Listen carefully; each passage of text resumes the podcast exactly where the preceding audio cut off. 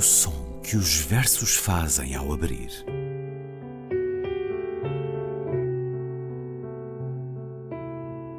Se leio um livro e ele torna o meu corpo tão frio que fogo nenhum o pode aquecer, sei que isso é poesia. Emily Dickinson. Com Ana Luísa Amaral e Luís Caetano.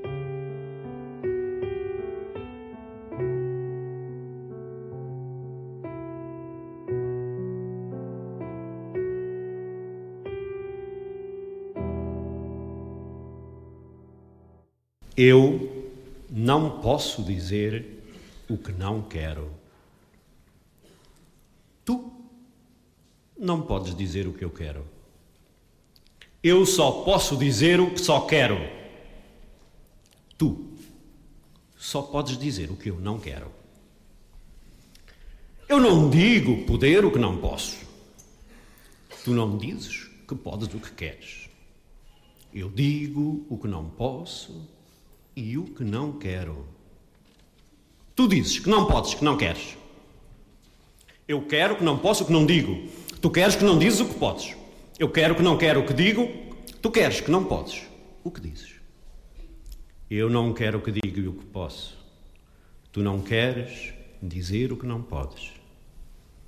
Eu nem quero poder o que não digo.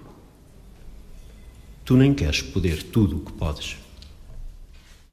Diálogo, um poema de E.M. Melo Castro, Ernesto Manuel Melo e Castro, poeta que nos deixou há poucos dias, a 29 de agosto, tinha 88 anos, morreu em São Paulo, nasceu a 19 de abril de 1932 na Covilhã, não será alheio esse lugar a ter-se licenciado em Engenharia Têxtil em Inglaterra. Ernesto Meli Castro, um experimentalista, um vanguardista na poesia, na arte, mas também na vida, na forma como encarava politicamente, culturalmente, socialmente, um teórico da linguagem e da dimensão visual. Exatamente. Não deixou, nas últimas décadas, de convocar a tecnologia para uma nova forma de dizer, de exprimir.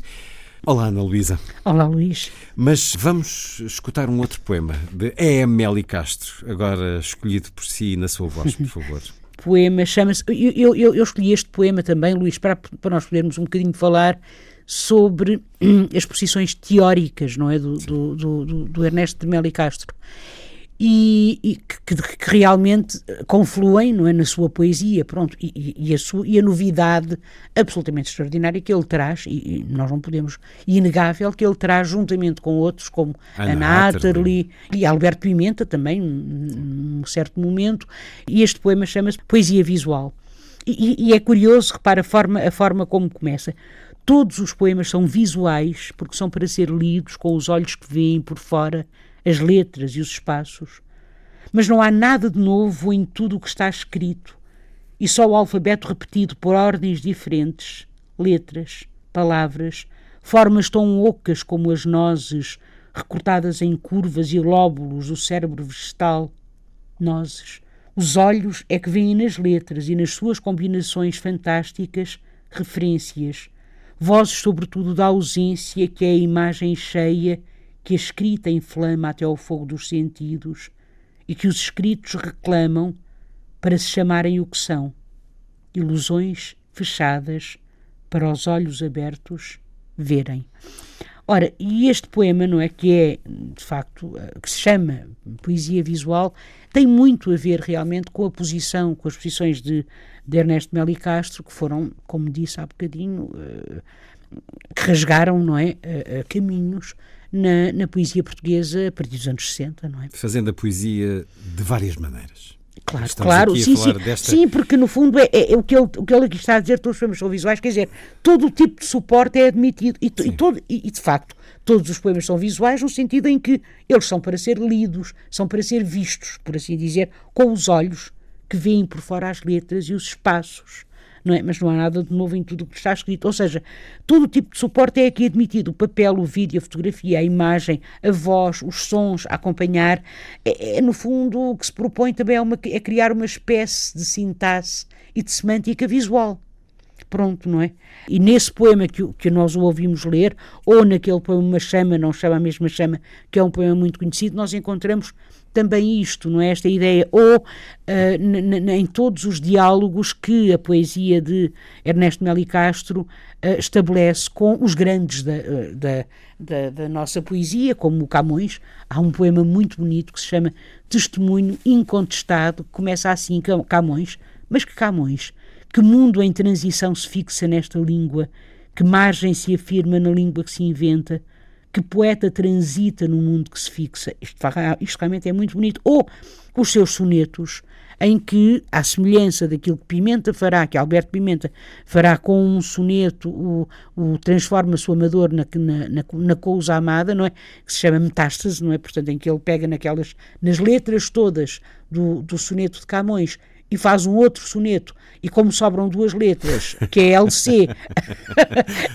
servem para assinar o soneto, não é? Portanto, em, se escreverem metástases, Alberto Pimenta é um poema visual, não é? Mas este, por exemplo, há uma linha subtil que tu partiste no medo desmedido, mas contente, uma causa cruel que não se sente, mas é a vida à terra que tu viste. Se logo o vento vário não resiste e a história ferida se desmente, não aqueças a dor da tua mente, nem a luz que nos olhos te subsiste.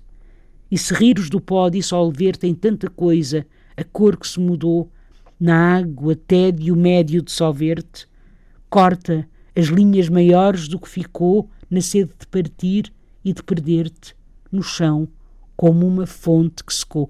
Isto, isto é extraordinário, não é? É claro, é um, um, um, soneto que é também uma paródia, não é paródia, a palavra paródia aqui não tem o sentido de normal. Sim, um jogo. Um jogo, no sentido justamente jogo, com a Alma Minha Gentil que partiste do, do, do, Camões. E é bom até que a gente, que nós pensemos um bocadinho no jogo, porque por alguma razão foi tão querido a estes, aos poetas, à poesia experimental, o barroco, não é? Uh, que, que, também, naturalmente, uh, onde também a questão do jogo, uh, do jogo conceptual, do jogo de palavras, o cultismo, o conceptismo está presente. Aliás, é interessante porque será Meli Castro que dirá isso. Ele diz que a poesia barroca, esquecida durante 200 anos, pertence às nossas raízes mais profundas. Ele escreve um artigo interessante, um ensaio. Ele é um teórico maravilhoso, é um ensaísta extraordinário, não é? Que, que a grande diferença entre a poesia brasileira, entre, entre os grupos brasileiros de poesia experimental, a poesia concreta do Brasil, digamos assim, a poesia experimental portuguesa, que as razões que, que, que unem os dois são diferentes e que Portugal, porque está na Península Ibérica e porque pertence à cultura mediterrânica ou atlântica, é um dos lugares de nascença da cultura barroca. E, portanto, a cultura barroca é o que está na base, digamos assim, uh, nas origens profundas, como ele diz, da, uh, da poesia concreta. E isso é interessantíssimo. aquilo que o Luís disse, de ele ser engenheiro têxtil, não é? Uhum. as pessoas podem encontrar, aliás, eu, eu, se me é permitido, eu deixava aqui duas sugestões, que é uh, um, um site maravilhoso que se chama POEX, po-x.net. É claro que o título POEX tem a ver com uh, uh, aquele célebre uh, livro do, do, a publicação do, do Meli Castro, POEX, textos teóricos e documentos da poesia experimental portuguesa, que ele publica em 81 com a Ana Atterley, mas isto é um site, é, é um, um absolutamente fantástico, onde vão encontrar uh, informação extraordinária. É o arquivo digital, pronto. É um arquivo digital da poesia experimental portuguesa, onde encontram todos os autores da poesia experimental uh, uh, e, e, entre eles, obviamente, Meli Castro. Não, grande parte da poesia de Meli Castro está, pode ser encontrada neste, neste arquivo digital. Uh, e depois aquilo que eu queria dizer é que aqui também podem encontrar, por exemplo, uma entrevista que, uh, que Meli Castro dá à, Ana Cristina Joaquim, eh, que está publicada em 2013 na revista do Desassossego, onde ele diz uma coisa muito bonita, diz a minha vida deu-se entre o tecido e o texto. E entre o tecido, não é? É muito bonito, porque ele diz, eu nasci, eu de facto a minha família tinha uma fábrica têxtil, E, e, eu, ele primeiro começou por estudar medicina e não gostou, não quis, saiu e depois tornou-se engenheiro têxtil. E ele diz assim: A mim fascinava-me ver como o fio se enrolava nas bobinas dispostas em série. Era uma coisa estética que me fascinava. Olhar para aquela, repare, repetição das bobinas rodando, rodando, enrolando o fio que ia sendo produzido. Era um movimento sem fim. E talvez tivesse sido ali que eu aprendi a voluptuosidade do movimento esse poema que nós ouvimos, Diálogo, não é? Tantos poemas, não é? Que ele tem, acho que tem muito a ver, tem de facto, estabelecem um diálogo extraordinário com isto, justamente, que ele diz do movimento, não é? Da, da repetição, da, da, da repetição que cria sempre algo de diferente e algo de novo, que é o tecido. É um poeta e é um teórico da poesia Poesia de um Mundo Visual, publicou em 1959 com a mulher Maria Alberta Meneres a antologia da novíssima poesia portuguesa, também uma marca que nos deixa. É Meli Castro, Ernesto Manuel Meli Castro. Vamos terminar escutando agora a dizer Écloga 3, poema do livro A Resistência das Palavras, de 1975. Está no arquivo da RTP, o programa com todas as letras, coordenado por Eduardo Prado Coelho, Manuel Alberto Valente e Manuel Costa e Silva. Ficamos uma vez mais com a voz de Meli Castro, que nos deixou, Ernesto Meli Castro, que nos deixou a 29 de agosto. Ana Luísa, até para a semana. Até para a semana, Luís. Que deixamos de nós, que vagas, ímpias, sussurrantes coisas encontramos no centro das cisternas e levamos conosco para o nada ou trazemos conosco para o dia. Que como, ou tanto, ou tal valia, nos valemos das coisas para dizermos outras tantas loucas correrias até à curva estrada, obscura uva. E donde o mesmo perguntar só por fazê-lo, se modela de frases em novelo e um discurso surge no lajedo das trevas. Oh, imensas jornadas, calmas pradarias, vales profundamente, que luzes estão no centro do falar, do escrever, do ler, que nos permitem ter a voz de perguntar consoantemente se discorre e penetra na sua noite, e o ar não sabe nada mais que respirar. Ou a quem se nos propõe uma única via desdobrada para o nos esquecer.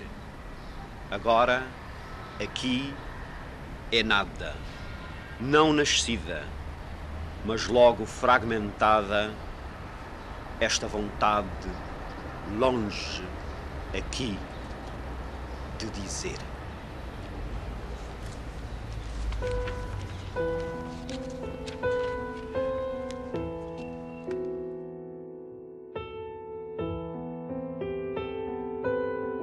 O som que os versos fazem ao abrir.